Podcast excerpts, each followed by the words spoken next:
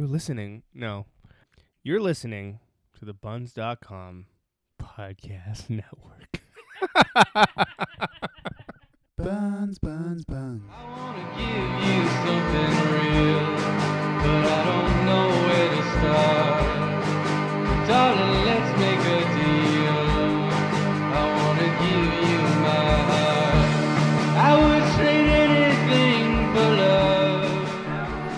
Bunz, how's it hanging?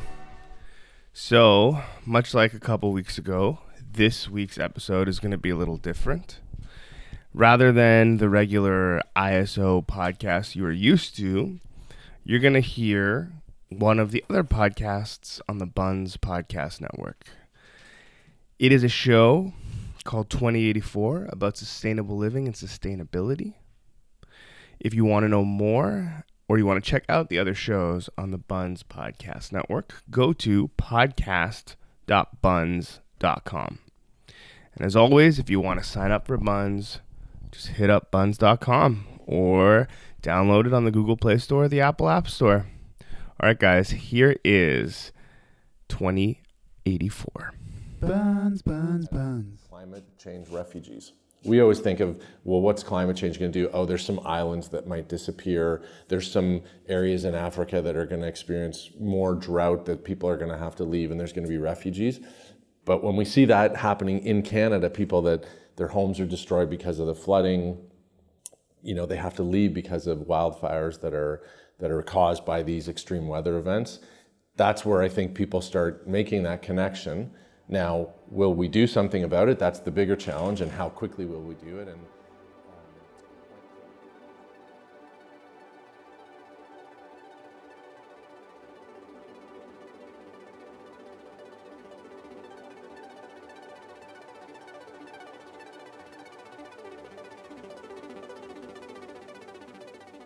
From Sustainable Joe's, it is an absolute pleasure to welcome you to episode number two of 2084, a podcast about designing tomorrow, creating a sustainable future for all, told by the people who are building it today.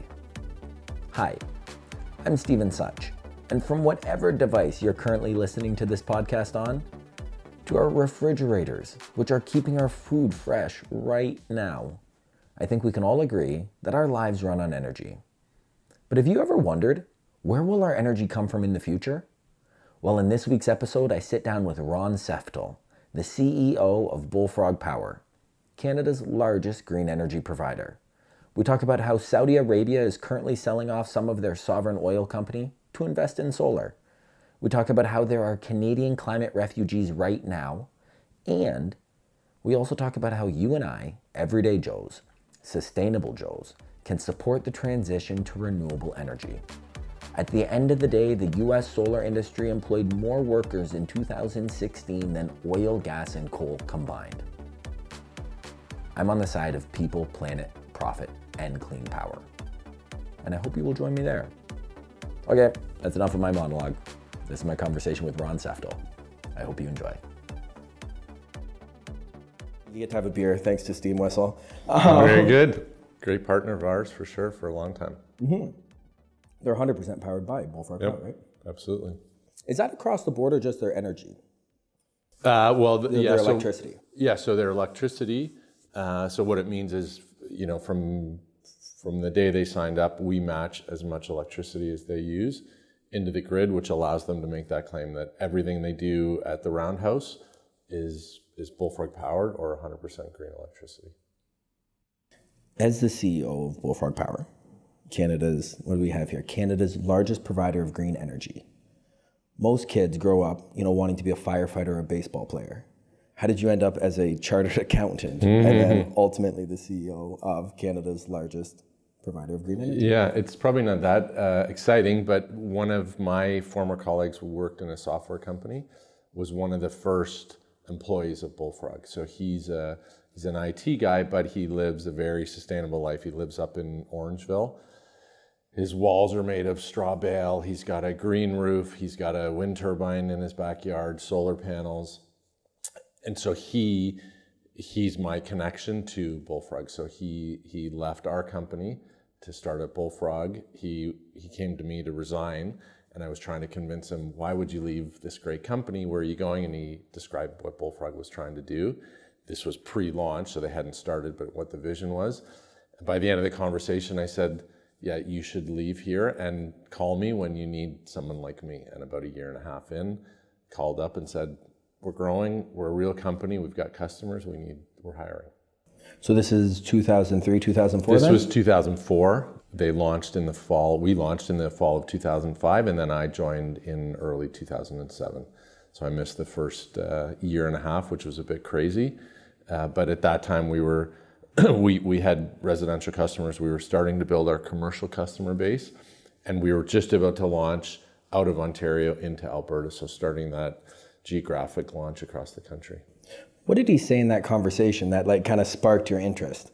Because I mean, if you go from well, like, I, how the hell do you leave to you should definitely leave. Yeah, so a couple things. This was so again, if you if you kind of go back to 2004, I always say Bullfrog started pre Al Gore Inconvenient Truth. Climate change was not a topic that many people sat around and talked about. It certainly wasn't in the media.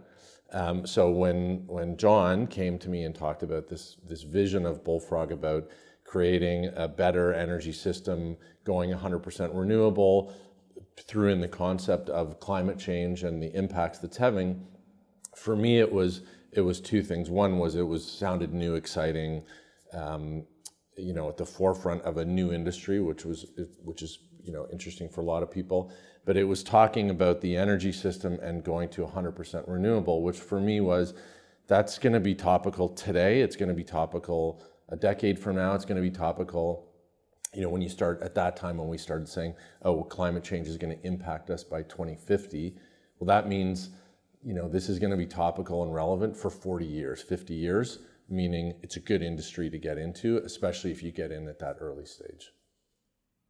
I would make the argument that climate change is already affecting us today. That's one thing that we tried to illustrate in the documentary. We have Allison Higgins from the sustainability manager of Key West. And she's like, Stephen, we have 11 intersections that flood right now. For sure. How has Bullfrog been able to change the perspective of the consumer? Because I mean, quite literally, you you sell an invisible product. Yeah, We think of energy as as a light switch, for sure. and you're getting people to pay more and use the same light switch. And, and I think you hit on it. I, I was speaking last night at an event where we had to talk about the fact I showed pictures of we were selling a wind turbine as opposed to a chimney stack when people think about electricity and there was a picture of a hand flipping on a light switch. That's how people interact with electricity. We don't have electricity generating facilities in our backyard, in our uh, on our roof historically. So we had to engage with them to think about where does this come from? Where does this, you know, what's at the other end of the wire? Which again, a lot of people didn't think about. Um, so we were making that intangible product, trying to make it more tangible. At the same time, trying to draw that connection between, but how does how does renewable electricity help mitigate climate change? What is climate change? Again, you know, 10 years ago was a very different conversation. So what does that mean and what's the connection? Which just means we had to create a lot of our, you know, again at this at this talk I spoke at last night, I was saying we thought we had a great product. Having a great product wasn't enough it was all of the attributes and how you deliver that product and how you talk about it. So the newsletters that we send out to our customers, the lawn signs that we gave our residential customers to say, put this on your front lawn so that your neighbors can engage in a conversation about this. Uh, we were holding events to bring people together, and we still do to get like minded people having that conversation, sharing best practices about energy and conservation and all of that was necessary to, to really change the dialogue and bring it to the forefront so that people understood the connection between all these things. Do you think people understand the connection between all these things? Yeah, like I- across Canada and across um, North America, across the world. you know, it's hard to say everybody understands when you see what's going on south of the border, but I think I think it's it's certainly more clear now that, as you said, we're living, we're seeing the impacts of climate change. I have a friend who um, his brother worked for Suncor in the oil sands. So when the Fort McMurray fires happened last year, he and his family had to move back to Oakville, move in with his parents, his family is still here. His kids had to leave their school that they were in and go to school in Oakville. And so, you know, I draw on that example to say there's Canada has climate change refugees. We always think of, well, what's climate change going to do? Oh, there's some islands that might disappear. There's some areas in Africa that are going to experience more drought that people are going to have to leave, and there's going to be refugees. But when we see that happening in Canada, people that their homes are destroyed because of the flooding, you know, they have to leave because of wildfires that are that are caused by these extreme weather events. That's where I think people start making that connection. Now, will we do something about it? That's the bigger challenge, and how quickly will we do it? And um, I point to a bunch of things quite often. In 2016, Paris was obviously a big uh, moment for countries and businesses to sign up to the Paris Accord. But but prior to that, there was a G7 meeting where comp- countries agreed that by 2100 we would stop burning fossil fuel. And so for for me, that's a big uh, pivot point where they started saying it's not if or um, should we or shouldn't we. It's yes, we definitely have to do this. Okay, now let's set that 85 years from now. So the argument or the dialogue changes to it can't be 2100, it's got to be 2050 or 2030 or even sooner. But it's a more productive dialogue than saying, no, we don't have to. And so, you know, back to your original question, you know, some of the things that are happening south of the border are disheartening, but it's good to see the Canadian government, um, countries like uh, China and India are are going headfirst into this. Saudi Arabia is selling part of their um, oil company the sovereign oil company to invest in solar. So you can see some of those shifts happening, which I think is is the the you know the train has left the station or whatever. What happens in the U.S. is a blip, and it'll I think it'll it'll correct itself. Um, but it's still a matter of now we have to act faster sooner. Hey everyone, just a quick shout out to two of our supporters. First, to Steam Whistle Brewing from their 100% renewably powered brewery to their green bottles, which can be reused up to three times more than a standard brown bottle, quote unquote, Steam Whistle is proud to support Sustainable Joe's as we work to create a sustainable tomorrow together. 2084 is also thankful for the support of Bunz, your city network. Bunz connects you with the people in your neighborhood to help you find the things you need to fuel your real life, or swap things you already have to get the items you need. You can find jobs that pay the bills, homes for rent, advice, and just a place to talk about your city. Bunz is available online at bunz.com, that's bunz with a Z or Z, and on your phone via the Apple App Store and Google Play Store. Lastly, this podcast is publicly funded. Thank you to all those who support our monthly Patreon campaign. If you have the capacity to contribute or would like your business to be highlighted on this podcast, send us a message at sustainablejoes.com. That's Joe's with an S. Because whether you're Joseph or Joanne, together we are a group of Joes. Now, back to the show. My position is that like the Earth is a planet. Obviously, it is it has a, a finite amount of resources. Absolutely. If we continue to burn fossil fuels, they will run out. When it comes to nuclear, it, nobody wants to deal with the radioactive waste. It's unsafe, and you, you just don't want it in your backyard. Therefore, 100% transition to renewables is the only sustainable and, and viable way to move forward. As Canada's largest provider of green energy, how exactly does Bullfrog Power operate? So the way we work was we were founded on the belief that individuals and, and organizations should have a choice in their energy um, and how it gets produced. And, and for, for a long time and in, in, in many jurisdictions today, uh, that's not a choice that people have. It's a commodity and it's up to the local utility or the local government to decide what that mix is. But we had the belief that um, across the board, the products that we consume, you have choice the, the food that you eat, you can you can buy local, you can buy organic. The products that we that we buy can where it can be sourced and where it can be made and how they treat their employees. They had that choice, and so we thought it should be the same thing for your energy. Now, how do you do that? We're not going to build a separate distribution grid. That would be costly and not make any sense. But but we came up with a model that said we could basically act as that aggregator so go out and work with renewable energy developers um, pay them that premium that was necessary and is necessary at the time to compete with conventional fossil fuel energy and put that onto the grid on behalf of our customers. And the way we can do that is through a matching concept. So we understand how much electricity our customers use on a, on a monthly or annual basis, and we ensure that that much is put onto the grid on their behalf.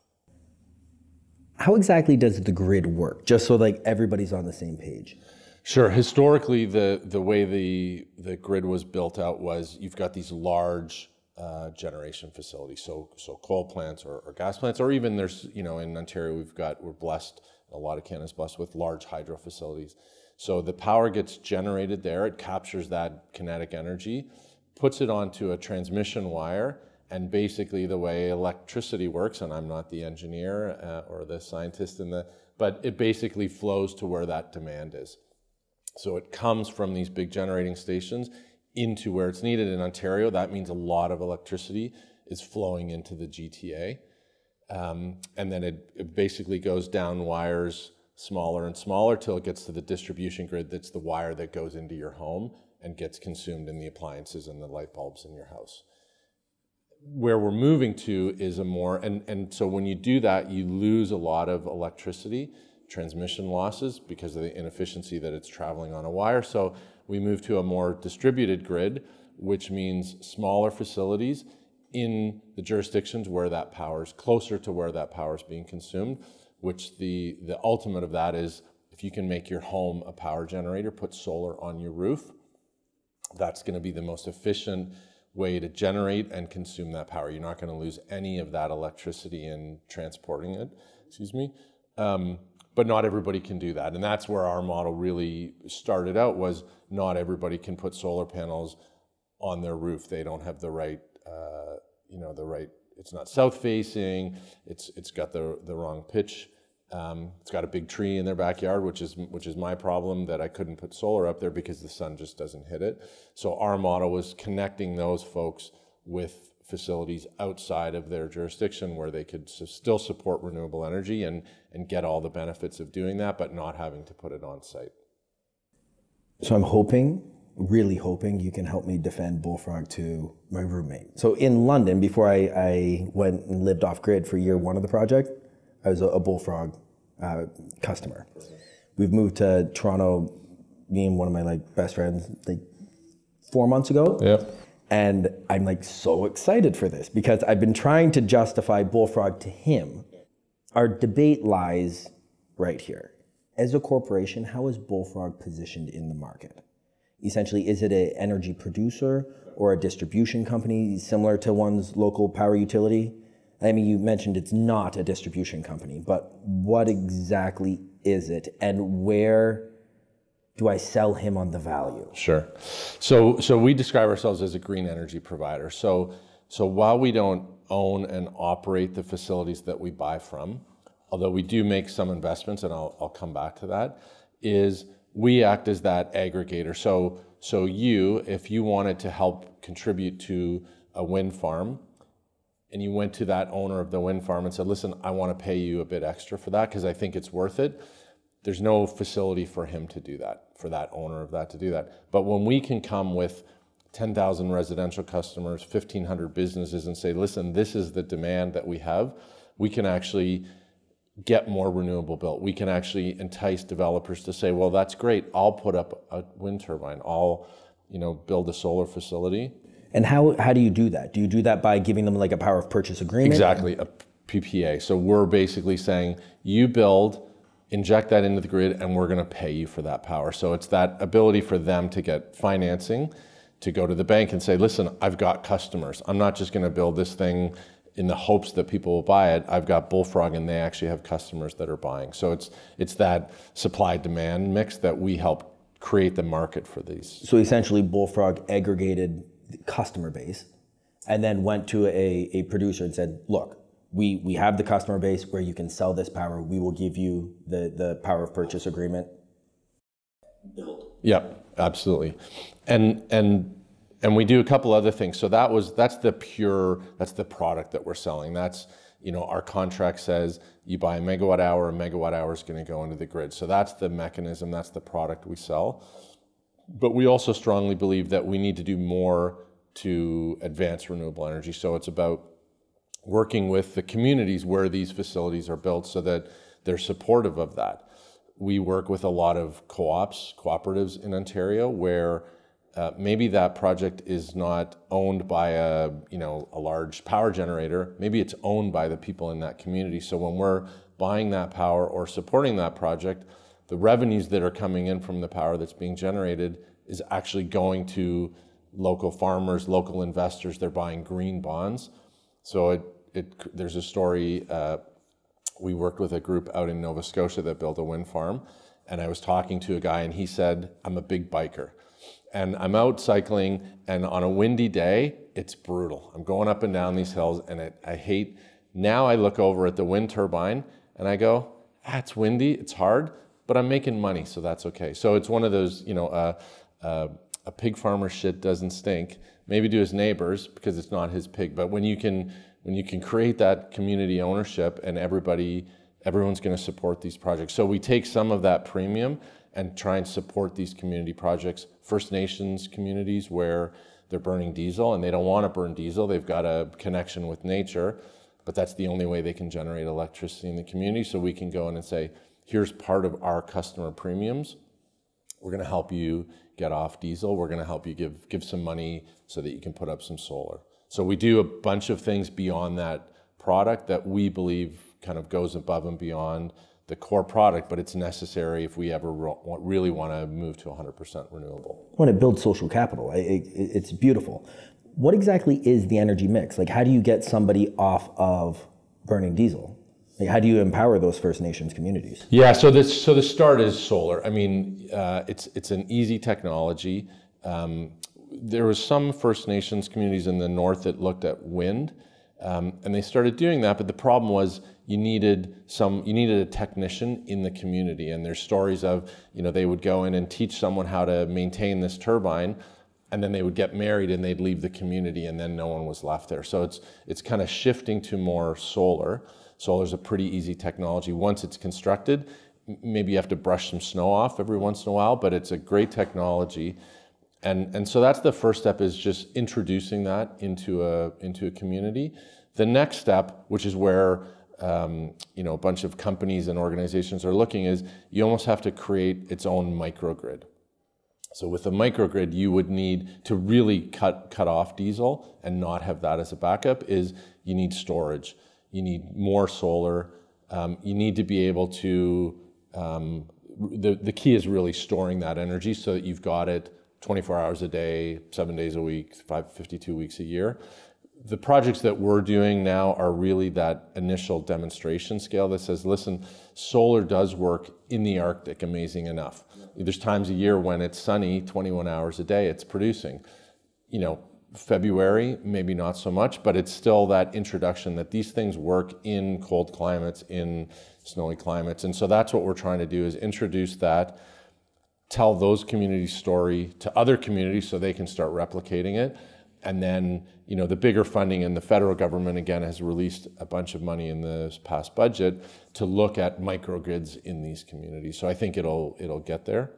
I actually moved back to Canada to start a solar company participating in Ontario's feed-in tariff program. And the way I would always sell my arrays, being a, an array being a grouping of solar panels for the listeners, uh, was it, it's like buying a tractor, parking it in a field or on your roof, and as long as the sun shines, you're going to make money for the next 20 years. Absolutely. When we talk about these, these communities, when we talk about these microgrids, like what is the best example that you have uh, or, or, your biggest success? Like what are you most proud of as CEO of Bullfrog Power? Um, I mean, there's lots of things. I'll give you, I'll try and give you a couple examples. One is, um, and I'll talk about First Nations communities first. So there's a, actually one of our employees has now moved up to Lutsel K'e. It's in the Northwest Territories they built a solar array and they had the option of getting funding to build that array and sell the basically um, the, the local utility in the Northwest Territories would own it and would pay them um, basically help them reduce the cost of their electricity. But almost they, like net metering. Almost, but they but they what they decided to do was actually create their own independent power producer, an IPP, so that they would own the facility and sell the power back into the into the utility and they did it at a lower rate than what the utility was offering but because it was a different model it was actually creating an a source of economic wealth for the community. They now owned that facility. It was theirs. It wasn't the utilities that was there and it was someone else's problem. It was their problem but also now their source of revenue. So and and for them that's that that's again one of those stories of this is what communities First Nations communities want sources of economic activity. They don't want grants and you know some of them have land right uh, fees that come in. They want jobs for their people in their community. So this is one where it's actually creating jobs and wealth for the community. I think everybody though wants jobs and wealth for their community, absolutely. right? Like whether it's First Nations or people in the GTA, the Greater Toronto Area, or or if you're out in Leamington. For sure. I mean, we also work with a with a group called Iron and Earth, and so it's oil sands workers that have said, "Listen, we're just tradespeople. We're iron workers. We're electricians. We work in the oil sands because that's where the jobs are. But we would happily build solar plants or wind farms. So retrain us on that, and then let's go. That's the you know that's a lot of this you know clean tech and, and investing in renewables and there's a debate about well you're you're going to hurt the Canadian economy because we're a resource based economy you know, wind and wind and solar uh, are resources as well, but but by building those out, you are investing in, you're creating jobs, you're creating GDP. There's no reason why we can't shift over time to becoming a resource in the ground resource to an external resource uh, economy. I'm going to backtrack a second. Is it fair to say then that Bullfrog Power, as well as being a provider of green energy, is also an accelerator of the, the construction or capacity of green energy being injected into the grid? Um, I mean, I think that's for other people to, to put names like that on. What, what we think of is so our mission is, is to help empower people to act and move towards a 100% renewably powered future. And so the way we do that is we uh, encourage people to actively participate in, in the, this shift. So that's buying our product, being able to claim renewable energy for the facilities that they work in or live in, excuse me. But, but again, with part of their dollars, we're going out and we're injecting that into different communities to, to help them create their own story and, and move off that. So accelerating, again, we're, we're at the demonstration scale level. We're not building hundreds of megawatts, thousands of megawatt hours. We're doing, but we're doing it in over 100 communities across the country in the Arctic, in on Salt Spring Island, out in Nova Scotia, in you know northern Saskatchewan, which which that's where we're, we think that brings the conversation to a different level, to that grassroots level, where again you you need that support to ultimately be able to make that transition. You need everybody seeing the benefits that the local jobs, the you know uh, being supportive of. So that's that's again part of our mission is is doing that. The power that Bullfrog puts into the grid. This was this is back to my roommate.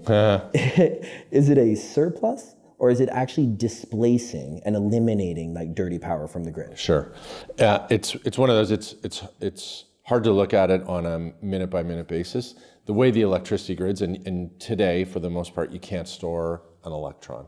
So so there really is a displacement in the sense that every time a wind turbine in Ontario produces energy, that means um, the need for another source to produce doesn't need to happen. Now, again, in Ontario, we have a big base load, they call it, so things that you can't turn on and off. So nuclear is one of those things. You can't dial down nuclear. It takes a couple days to do that. So there is surplus energy that gets created at certain times of the day in Ontario, and that goes, you know, we sell that to New York or maybe Manitoba or Quebec. So it's it's being used somewhere.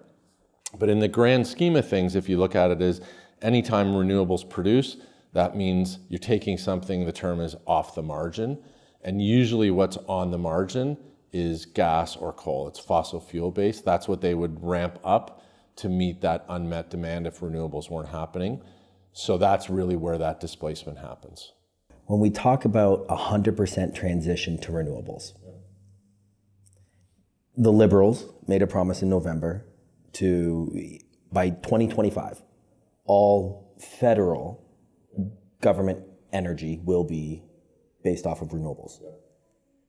Now we're talking about thousands of megawatts. Do you think they'll hit that target?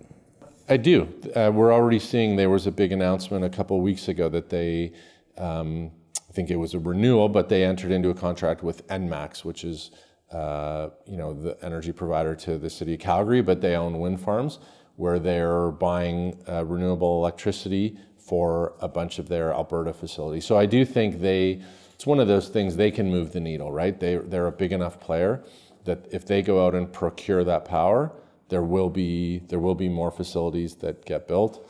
Uh, the government of Alberta is looking at putting solar on a bunch of their facilities out there. So there's an active procurement to go out and, and get that power. So I do think they'll they'll hit that.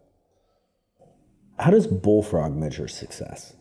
Um, so we, we've started defining internally as the impact that we have. So you can define impact I was going to say, how do you how do you define impact? a lot of different ways, right? It's it's well, how many customers do you have? What's what's your revenue?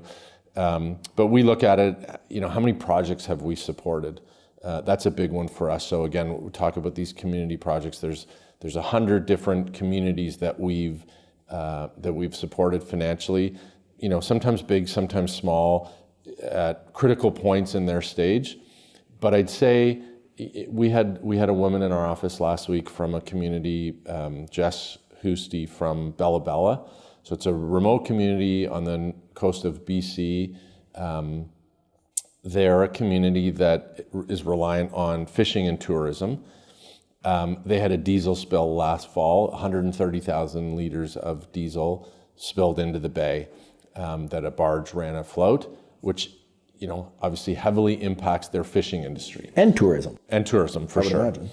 She came into our office. We or, or sorry, we let me back up. We uh, signed an agreement with them that we're going to fund uh, putting solar on the roof of a, a community center. It's almost a, a cabin that they've got where they can take their their kids out to, and some of them are at-risk youth out to. Uh, it's about a 30-minute boat ride from the community to connect with nature. It's something that you know First Nations have done for years, and and they really want to teach their young kids how to go do that. They had a, a bunch of tragedies. The the facility got burned down, uh, but it's got rebuilt. And one of the things they want to do is put solar onto it. So we gave them a grant. They're going to build that out this spring, and Jess happened to be in Toronto, so she came into our office to talk to our staff about about her story, their community story, and the fact that she was so grateful for the funding that Bullfrog and and I always say it's not from Bullfrog, it's our customers. We're taking a piece of every customer premium and giving it to this community. And I'll tell you, the entire staff was this is why we come into work. This is what's going to motivate me to do my job for the next, you know, X number of months. And we've had a few of those uh, partners come in. For us, that's the impact. Seeing and hearing that person's story from that community is what makes us come into work every day. So then, I, you know, to kind of say what I had said before, is it fair to say then that Bullfrog not only like provides green power, but provides a more sustainable way of life for people? certainly that's that's part of our mission and sustainability again i was at this talk last night and and um, they were polling what do people think of when they think of sustainability and and the top one was environment that's what people think but it's it's not just the impact on the environment it's the impact on um, on our staff here what's a what's a sustainable business model that allows allows us to hire great people and keep them employed here um, you know we're a for-profit social enterprise, which means enable to, to be sustainable, we need revenue coming in the door to pay for our staff and pay for these communities. We need to work with suppliers who want to work with us, that we pay them a reasonable rate for that power that's supplied. And of us, obviously, we need customers. So if you look at all of those stakeholders, all of those together is what sustainability re- really means. You need that whole ecosystem which then you you put that into your life you need to live in a community where there's supportive individuals you need a good strong family life to be supportive you need to be supporting uh, local businesses for the food that you that uh, that you consume that type of thing so again it's broader than just you know, well, what's the impact on the environment? What's the carbon uh, emission of that? We take a little broader look, view than that. I mean, literally, you empower people to live a better life. For sure, and and that's again we we have newsletters and stories that go out that that try and share those stories. So it's not just about energy; it's about you know what are people doing in their homes, how are they cooking, where are they sourcing their food, which again is that's that's not our product. We're not selling organic groceries or organic uh, fruits and vegetables. But if we can tell people how to give them some pointers of where to look to, that's that's part of our you know being a connector almost. What does 2017 look like for Bullfrog? Um, again, I think interesting. We're we're seeing across the board a real conviction to green energy. What's happening south of the border? It's great to see that a lot of Canadians are saying doesn't matter. We're we're on the right path. You know. Uh, there's lots of debate about carbon pricing and should it be cap and trade or should it be carbon uh, carbon tax, revenue neutral carbon tax. There's lots of variations, but what we see is a carbon price is a good thing to to start technology. So so we're basically doing more of what we've we've done in the past. We have a green electricity product, we have a green natural gas product, and we just launched a green transportation or uh, biodiesel product. So so the way we look at it now is uh, there's emissions created from all of the energy we consume, and that's from the lights that we put on, from the hot water that we heat up to have our showers, and the gasoline that goes into our car. And so, if we can find renewable sources for all three of those things, we now have a solution to cover all of the emissions that are created, excuse me, by people's lifestyles and by our commercial customers' activities. So it's about expanding that and and talking to more people about these other products that we have besides green electricity. You're on the forefront of energy. Like you get to see the newest things in energy as opposed to the the dirtiest and most archaic things in energy. What what are some of the products that are emerging on the market that excite you or that like wow you? So there's lots of interesting things happening with storage. So you have uh, you have companies like tesla and obviously uh, EVs are another pretty exciting thing. Tesla this week became the most valuable car company in North America, passing Ford and GM. They're not producing as many cars as those, but clearly the market and people people want them to succeed. And I think when they come out with their newer uh, their the Model Three, Model Three, then you'll see more adoption. But they're also uh, getting into battery for your home, the Powerwall, um, which is pretty interesting. Um, lots of other unique storage opportunities or, or, or uh, technologies. So there's a company in, in uh, out of Toronto called Hydrostor. And so they've put basically big balloons at the bottom of Lake Ontario and it's compressed air. So when there's excess electricity in Ontario or cheap electricity, they compress air and put it to the bottom of the lake and it stays compressed because it's got all the pressure of the water. And when you need electricity during peak times, it basically releases that air and generates electricity. And so they're no different than a wind turbine, but underwater. Exactly. Um, and so it's one of those. Well, why didn't someone think of that sooner? Now they're looking at different caverns. You don't need to do it underwater. You can do it in old old mines or old salt caverns, which is pretty exciting for a Toronto-based company to be at the leading edge of some of those things. And that's that's really when you say we're going to move to 100% renewable, you need all of those solutions. There's no silver bullet. It's not, well, we just have to build more hydro or more wind or more solar. It's all of those things, but, but having these unique um, storage opportunities. As well, you're seeing, you know, in the home, the smart connected home that, you know, we have smart thermostats. Um, so I've got my Nest, which is pretty cool, and you can do do things remotely and and uh, but now you're seeing those starting to connect to light bulbs and appliances and really drilling down to the appliance level so that you can control the power that you see in your home and, and there's a there's a pretty neat um, PowerPoint that Elon Musk has where it's got uh, because now uh, SolarCity has rolled into Tesla. So there's a SolarCity solar panel on the roof. There's a Tesla car parked in the driveway, and there's a Tesla Powerwall in the basement of a house. And they're basically saying, you're now going to be the, the prosumer. You're going to produce power when you need it. You're going to store it when there's excess. You're going to consume but you've basically become that distributed generation facility. And I think that's pretty exciting when you can control every appliance, including your EV that's parked out in your driveway, and basically decide when do you want to buy from the grid, if at all, when do you want to sell to the grid, when do you want to consume. You know, that's that's uh, one of those things. It's it's future, but we're starting to see that it's happening Well, and it's yeah, it's here. Like it's you can do this. for sure. You work with over 100 community-based projects. You have over 1,200 uh, businesses Yep. across the country.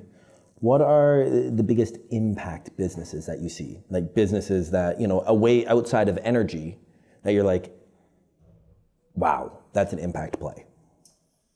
I mean, one, thing I'd say was all of our customers, we, we call them the voluntary market. So every customer that buys renewable electricity from us is, is making an impact in the sense that they're communicating the benefits to what we would say is all their stakeholders. The most obvious is their customers.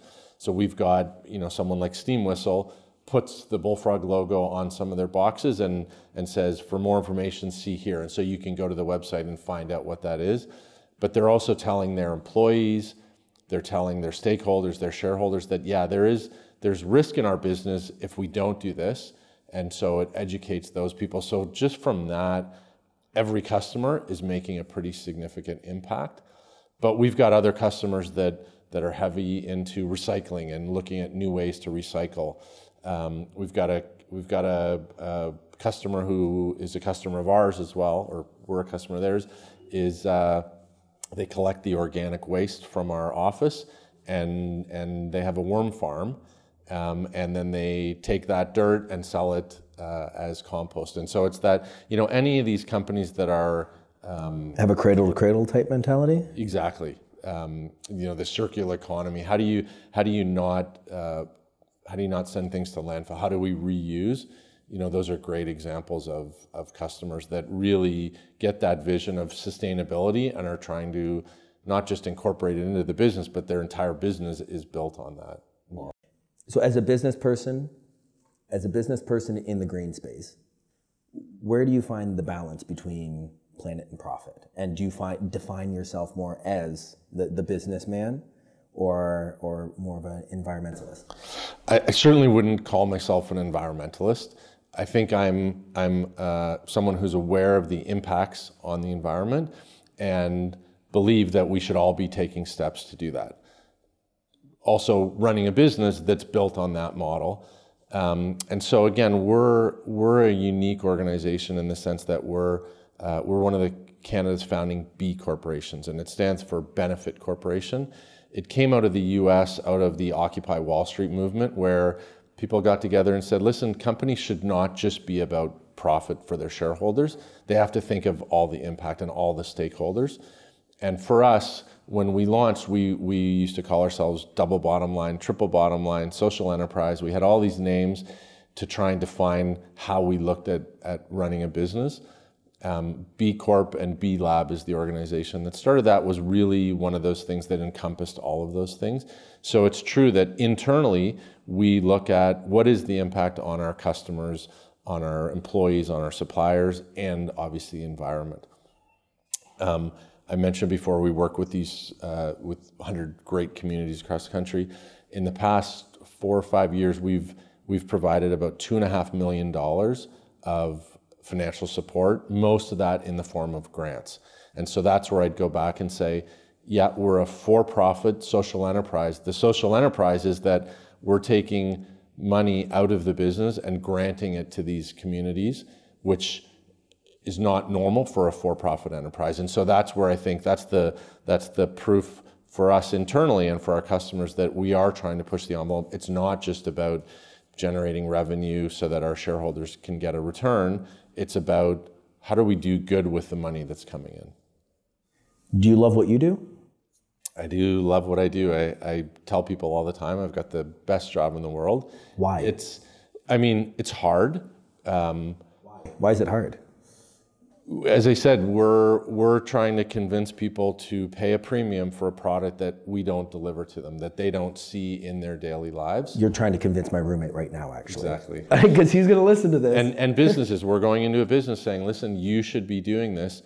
It's not only the right thing to do, but you're going to build brand loyalty, you're going to build employee engagement.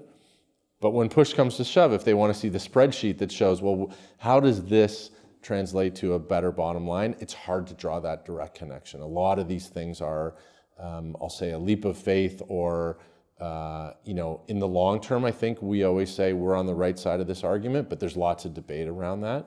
Um, so that's the hard part. The great part is again, you know, meeting people like you, but talking to people that have great technologies, talking to people about um, these communities that we work with. You know, that's the rewarding part. Is like every day is different for me in the conversations I have, and that's where I go home every night re-energized uh, for the next day and the next week.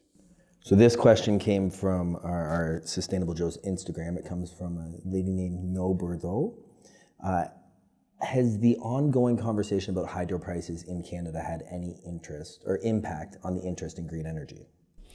Um, yeah, I think I think for sure there's there's a lot of misunderstanding about the high electricity prices. Certainly in Ontario, um, there was a program called the Green Energy Act where we went out, um, the government went out and procured new renewable energy, and certainly that was uh, paid at at a price higher than conventional sources as any new source of energy would be. But there was also a lot of money spent on, on grid infrastructure, on refurbishing some of the nuclear plants. And I think a lot of that got bundled together and portrayed in some, uh, in some arguments about it's all about renewable energy. Renewable energy is too expensive. And I think when you, when you actually see the data and break that down, you'll see that that's, that's not, in fact, what it is.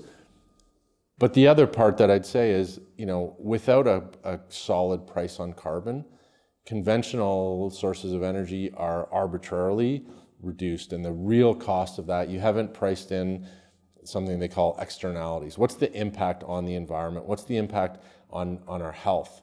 And there's groups like Pembina and the Lung Association that have done studies that says by shutting down the coal plants in Ontario, there was in I forget the dates, but in, in the early 2000s, there was 53 smog days. Last year, there was none. And the impact on the healthcare system that that's had saves so much money. But that doesn't get brought into the argument about rising electricity prices. And the environmental commissioner, uh, if you ever hear her speak, and she's fantastic, she'll say, yeah, our electricity price is a bit higher, but hey, we can breathe again. And so I think when you bring in all of those arguments, um, it's, it's a much clear path to that we're on the right path and that moving to 100% renewable is the only solution. Do you have hope for the future?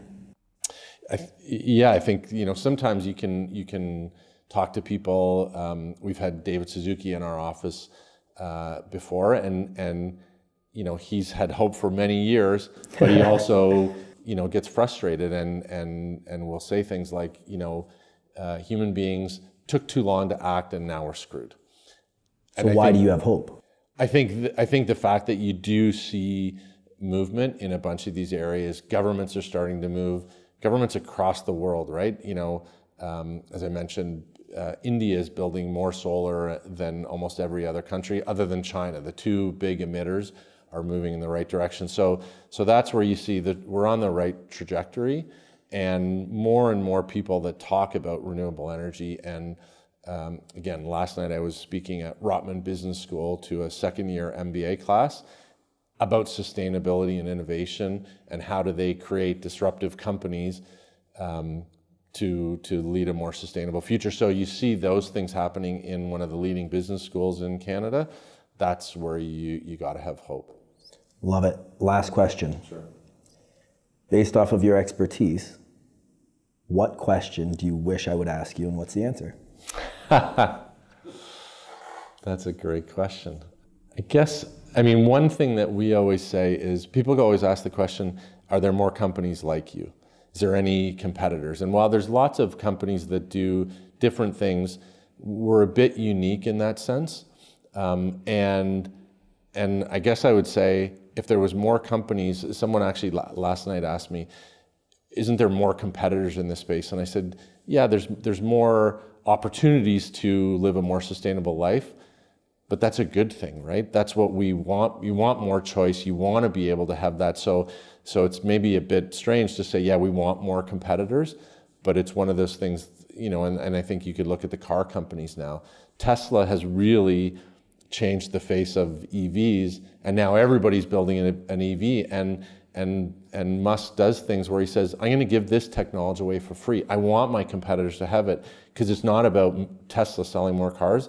It's about shifting the entire dynamic of the of the transportation system. And so I think the more companies that are doing this, it's actually it's actually better. Beautiful. Do you actually have time for one more? Sure. Beside you, people can't see it, but there is a huge green light switch. I'll take a picture and I'll post it. Uh, if you could flip that switch, have a light switch solution, so to speak, Yeah. what would happen? I mean, the one the, the, the one solution that we've always talked about for years is put a reasonable price on carbon. That levelizes every technology, every source of energy, and will start that innovation and that, those technologies to say, listen, now we're on equal footing. Now you've priced in all those externalities, and immediately you're going to change you're going to see different technologies that work. I get asked all the time about well how come europe is so so much further ahead with solar and and different things? And the fact is they pay a lot more for energy. There's a lot more scarcity of resources over there so they've had to become more creative and better technology. The appliances that they use are more efficient and smaller. The cars that they drive are smaller and more efficient you know, it's it's hard to say sometimes, but a higher price on energy will actually spark that, and a price on carbon would actually do that. Beautiful. Thanks so much, eh? Thank you. Yeah, it's I great. very much enjoyed this. Yeah, no problem.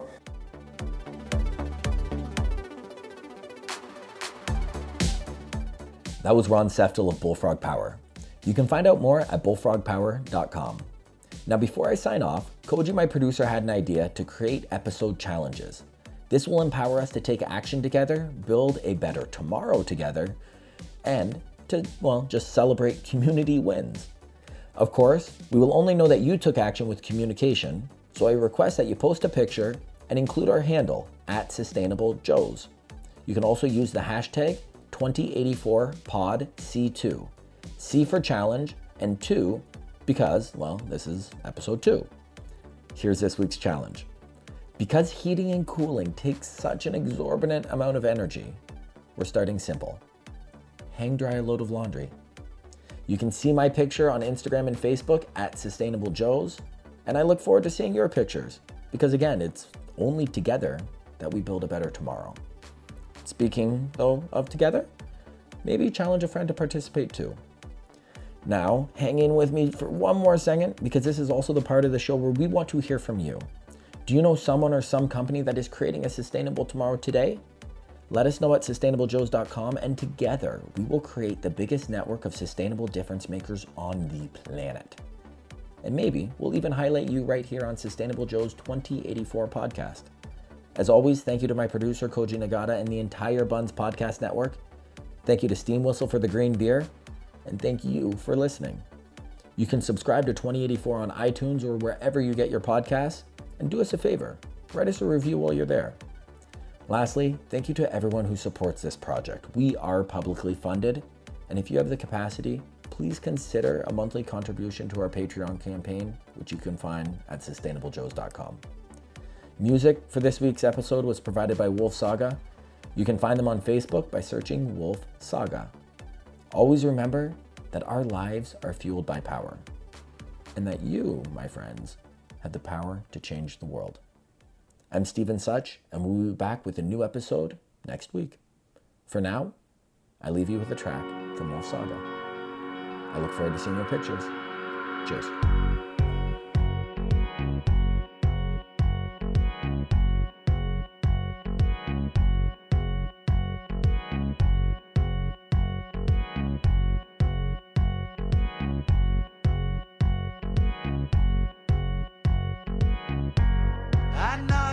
The door. I walk in, see a busy floor. Everyone smiling at this party. Just take a breath Spend your time here wisely.